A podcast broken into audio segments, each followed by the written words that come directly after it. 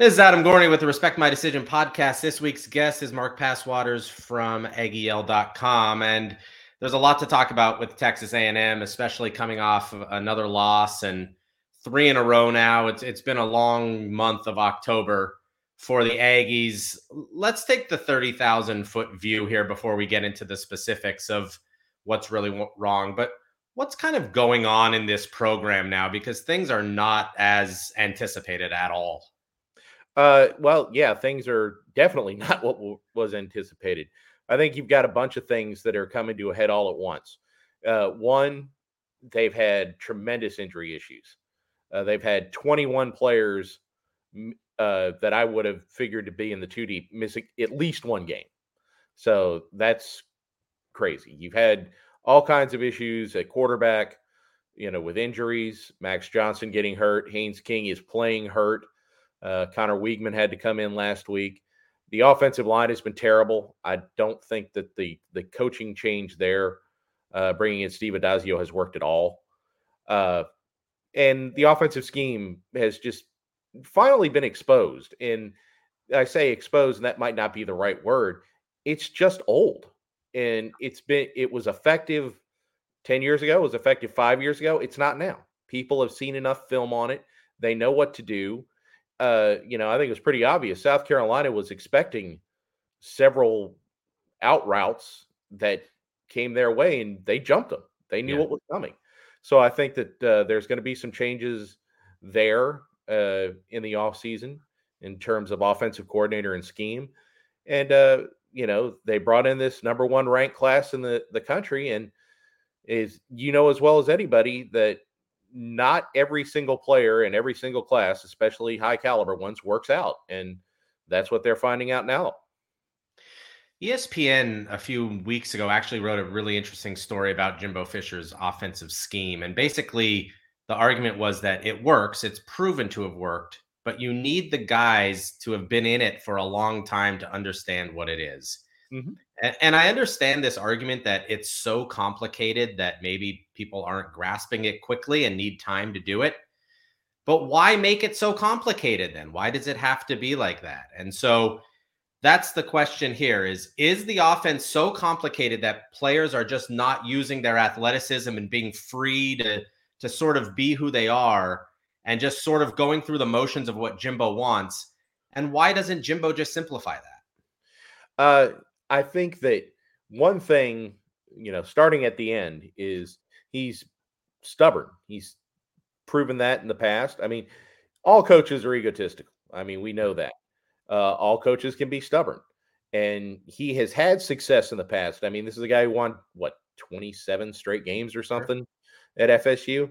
Uh, had A&M as the number four team in the country and Orange Bowl champions just two years ago.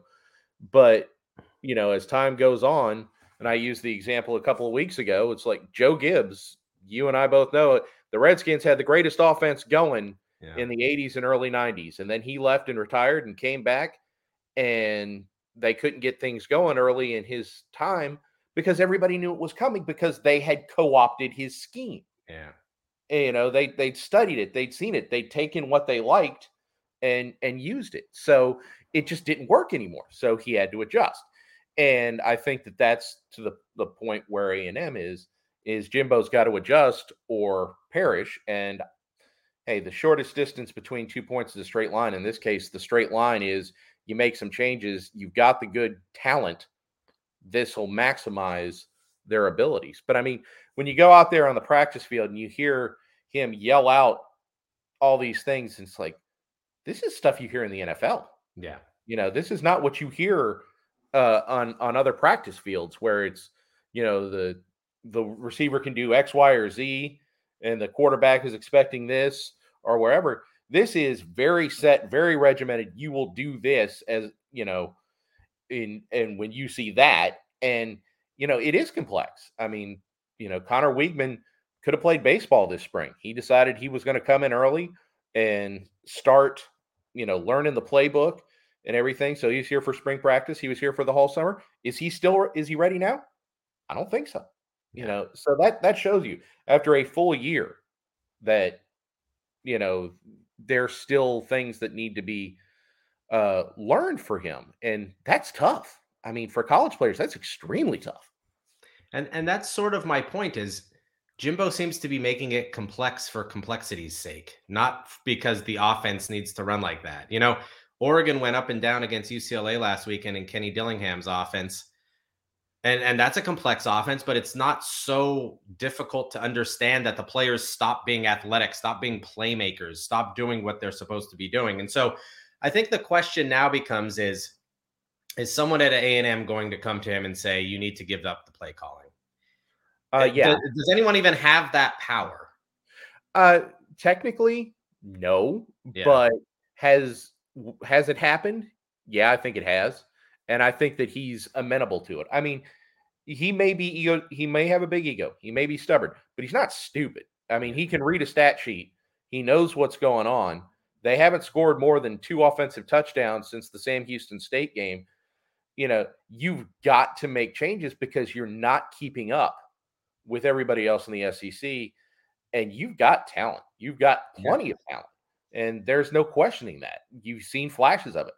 But I mean, if you were to go out there and, and dumb down this offense, just make it a whole lot more simple, increase, you know, speed up the pace a little bit, they probably have more success. But I think that he's come to the hard realization that you've got to slog through the rest of this year and then they're going to make changes. And I think that they already have some people in mind uh, you know, I don't want to name names because certainly I don't want to throw up a red flag for another organization to say, hey, they're after our dude.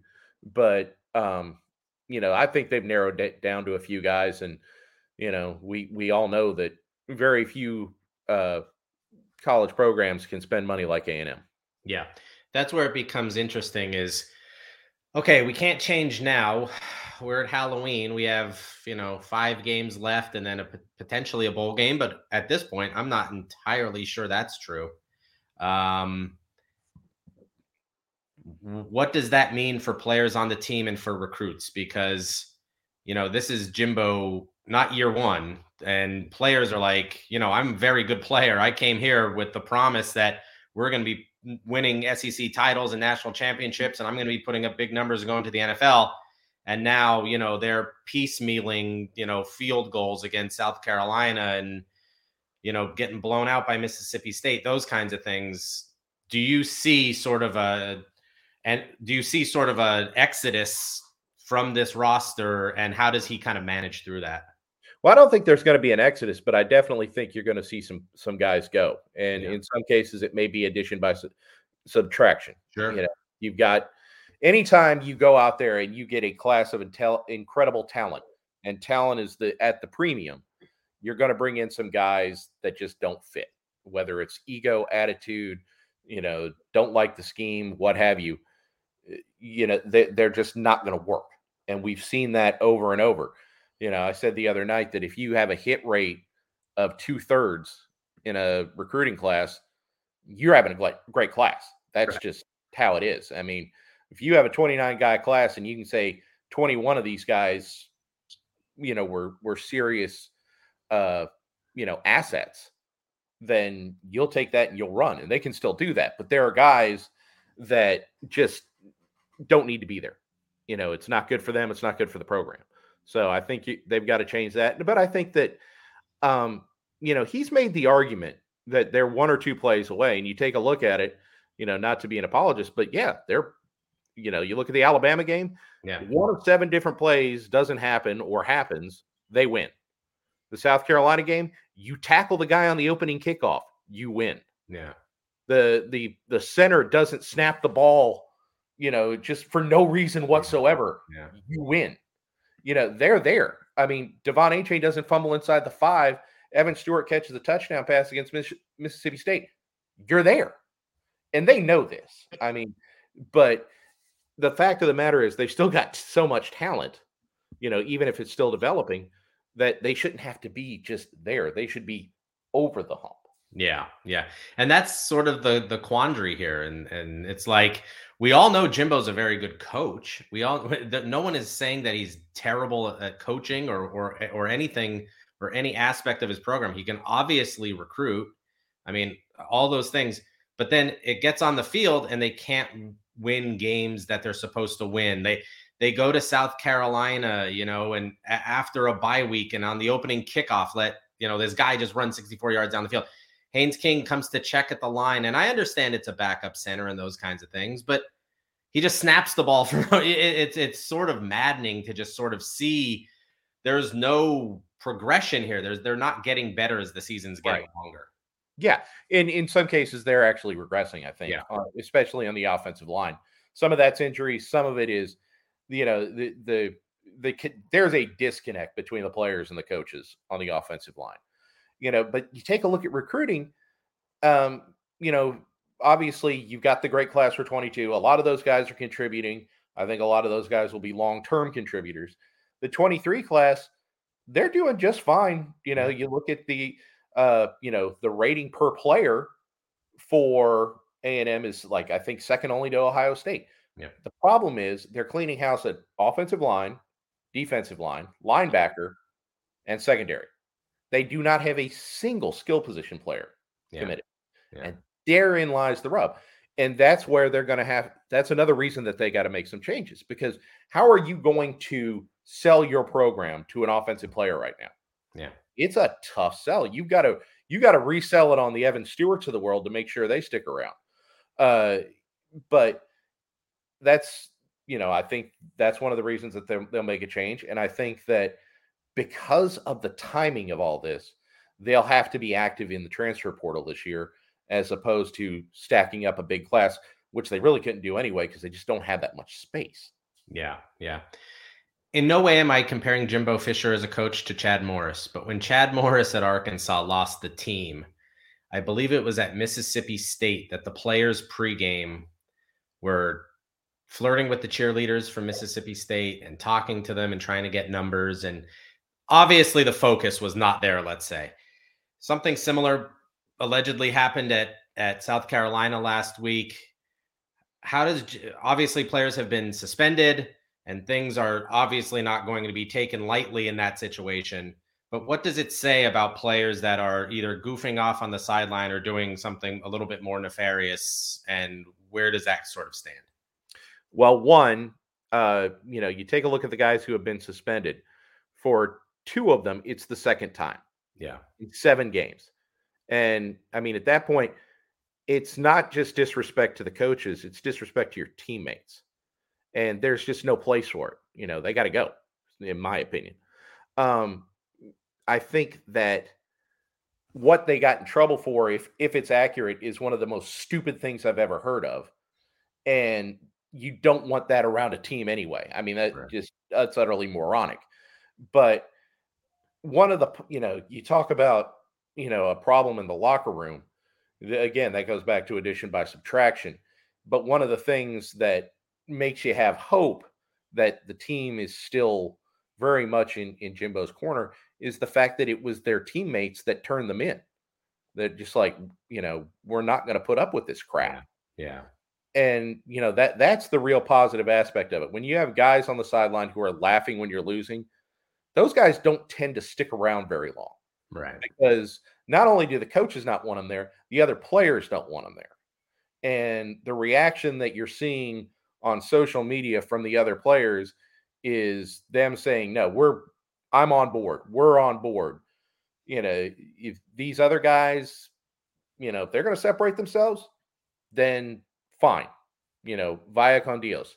But I don't think that the program as a whole has been lost, but there are individual players who are now at the point of no return. Yeah. Yeah sitting at okay last question sitting at three and four and and you know really uh things are, are, have been pretty bad the last few weeks although close close losses but still losses everyone thinks texas a&m sucks and is terrible and will never win again that's where i think Ole miss might be in trouble this weekend. You know it, it's just that's just how college football works. But how do you see this how, how do you see the rest of the season continuing? Is it is it still these these errors that should have been corrected, an offense that really doesn't move the ball, but a defense that kind of holds in there, some close losses, some close wins, or do you see something changing as we move through Ole Miss, Florida, Auburn? Thankfully, they get UMass and then finishing up with LSU. Well, one thing that changes is they're at home the rest of the way. Yeah. Except for Auburn. And Auburn's just not very good. Yeah. I was surprised at how easily LSU ran, moved the ball on Ole Miss this past weekend. And I think that if they get out there and they run the ball with De'Von Achane, then you know they can make some make things happen. It's so tough to gauge them right now because one, you know they have a terrible offensive line, and two, you just don't know who the quarterback is. Do yeah. you really throw Haynes King back out there after he separated his throwing shoulder last week? I mean, that's that's tough. And you know, in I would not. I would put Conner Weigman out there and say, okay, this is your ball club the rest of the season. Yeah. Let's see what you got. Um, and I think that the the fan base would react positively to that. They want to see this kid as badly as anybody. So you got to figure out who your quarterback is for one thing, and that's always rough in week eight. Uh, you know, now you've got one of your wide receivers who is essentially gone, so you've got to replace him. You've already had Ainias Smith get hurt. Yeah. So you got you got all these things they got to figure out, and they've got to stop the run against a, a run heavy team. So, you know, it's it's just real tough because you're like you see flashes. You know, the second half against Alabama, they played really good football yeah. on both sides of the ball. Uh, there were times against South Carolina that they played really good football, but the first five minutes were just a disaster. You know, can they put all this together and can they be disciplined? Because it's just the same stupid stuff false starts, uh, you know, the the the bad snap, uh, blowing your run fit, things like that. If they can get these things sorted, they can compete with anybody. But will they? They haven't yet. You know, what's going to turn it around? You know, you know they got the talent, they got the potential. They still haven't proven it yet. Yeah, yeah, absolutely. And uh, you know, like we said, last play against Alabama, they could have won it after a disastrous five minutes against South Carolina, they outscored them 24 to 13 the, the rest of the way. You know, I mean, this is not a team that's completely terrible. It's just, uh, you know, we'll see as they go along if those mistakes could be fixed. That is Mark Passwaters from AggieYell.com. I am Adam Gorney. That is the Respect My Decision podcast.